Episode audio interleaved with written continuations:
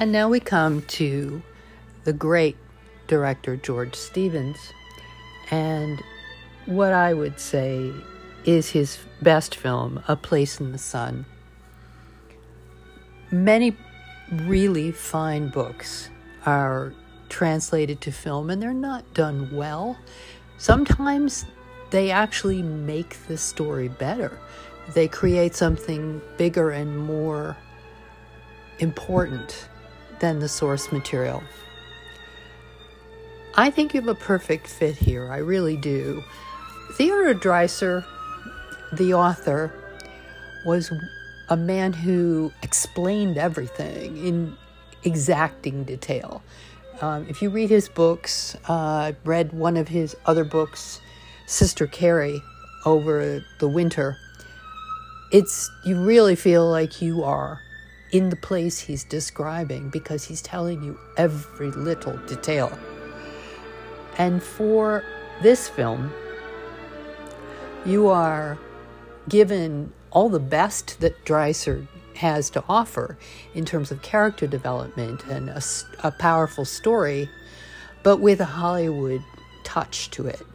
And Stevens knew how to make people look extraordinary. As a friend of mine described it, seeing Elizabeth Taylor and Montgomery Clift, who play the, the lovers, the center of this of the story, it's almost too much. They are so beautiful and so much in their youth that you can't look away. It's it's a charmed story until it isn't. And this is a triangle.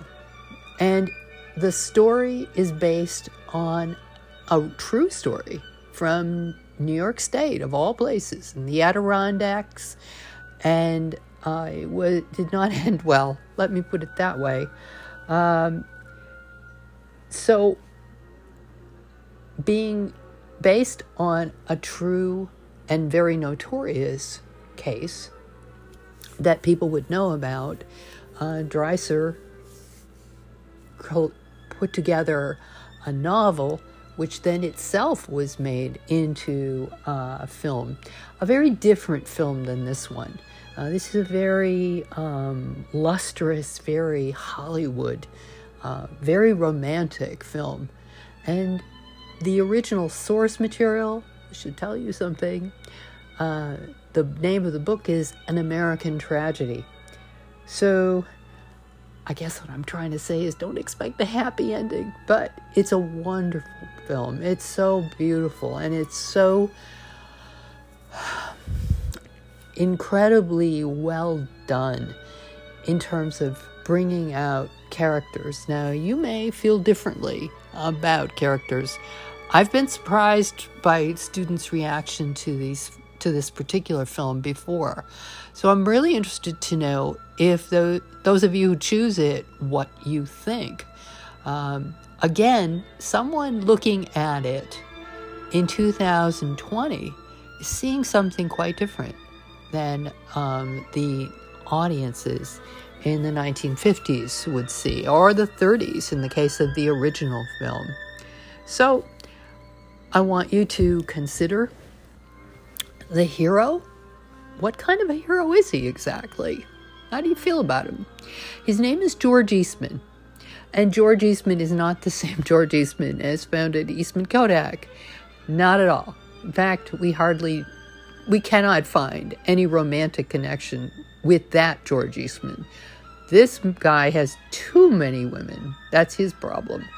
Um, Elizabeth Taylor, who was a star from the time she was a little girl, um, particularly important in a film called National Velvet, which introduced her in a big way to the, the film public beautiful child became an extraordinarily beautiful woman and a very good actress. She has a long career uh, and an important person in the history of film, for certain. And she and Clift were quite good friends. Uh, Montgomery, Montgomery Clift, like Farley Granger, as I mentioned earlier, was a closeted gay actor uh, he could not acknowledge himself to be who he was. And he had a deep and lasting friendship with Taylor. They made several movies together. Uh, she was a good friend. She was an extraordinarily loyal friend. If she cared about you, she would do anything for you. And uh, I think you see the chemistry between them. It's very powerfully shown in the film. And Stevens knew how to bring that out. He's another director like Ford who knows how to tell a big American story. And in fact, Charlie Chaplin, the great um, comic actor, uh, he said that this was the greatest film he had ever seen made about America. So he was a pretty good judge of that sort of thing. All right, uh, moving on. I'd like to talk as well about Carroll Ballard's film, The Black Stallion. The Black Stallion, many of you may have encountered the book when you were children. Um, you may have even seen the movie. Those of you who've seen the movie before, I, and I encounter this every single time that somebody writes about it because they loved the movie when they were a child. I really wish that you would stretch and choose something else uh, because that would be a good thing to do. And I would appreciate that you would take the time and the effort to do that. I'm not going to discourage you from watching it again. I would never do that. But I would accept that you could do better. I think you can do better. So stretch, please.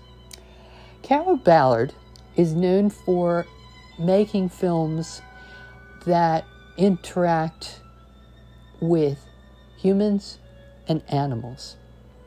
Uh, in this one, um, the main character is a little boy, and the black, the black stallion. And for much of the film, they are alone. There is obviously dialogue, but it's one sided, right? But there is communication, there is interaction, and it's so powerfully done. It's beautifully done. The strength of his cinematography is something that you just have to see. I wish, frankly, that this film could be restored because when I saw it in the 70s, it was stunning. And I think that the print is less than it used to be. And, you know, maybe it's just waiting its turn. But in any case, it's a great story. Uh, the original book by Walter Farley was one that children for generations have loved, and it is very cinematic. You have everything going on in it that you know is exciting and you know engaging, um, and it's again another one of those classic tropes: being stranded on a desert island. That's Robinson Crusoe territory. Or some of you may have uh, seen Castaway with Tom Hanks. We often remake theme stories over and over. Anyway, the horse is beautiful. The horse is a pretty good actor, actually. So, um, Kelly Reno, who plays the little boy, is wonderfully evocative. Um, he has a great face. And the supporting characters are all good. There is kind of a shift.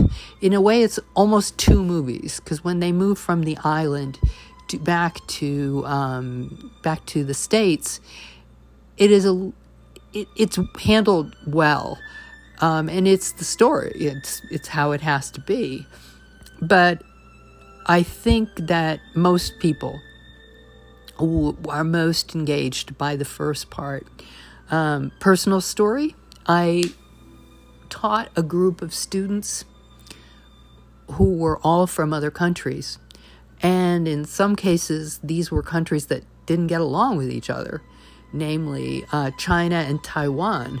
Um, and so there was a little bit of tension in the group, and not, well, English skills were not at what they could be um, for for some people, and so that was my job: is to get them to be be comfortable with being in an American university, and to help them with their English.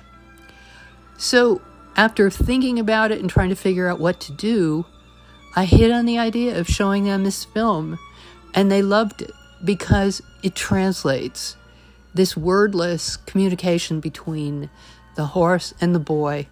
Anyone can understand it. And it was a very nice beginning to that summer class. And we all had a good time. And I think you will too if you enjoy the film, and I think that you will. So, again, um, Carroll Ballard, the great Car- Carroll Ballard, who has not made enough movies. Um, it's very difficult some for some people to be able to afford to make the movies they want to, and I just hope we'll see another one from him. But okay, that's it. On to the next one.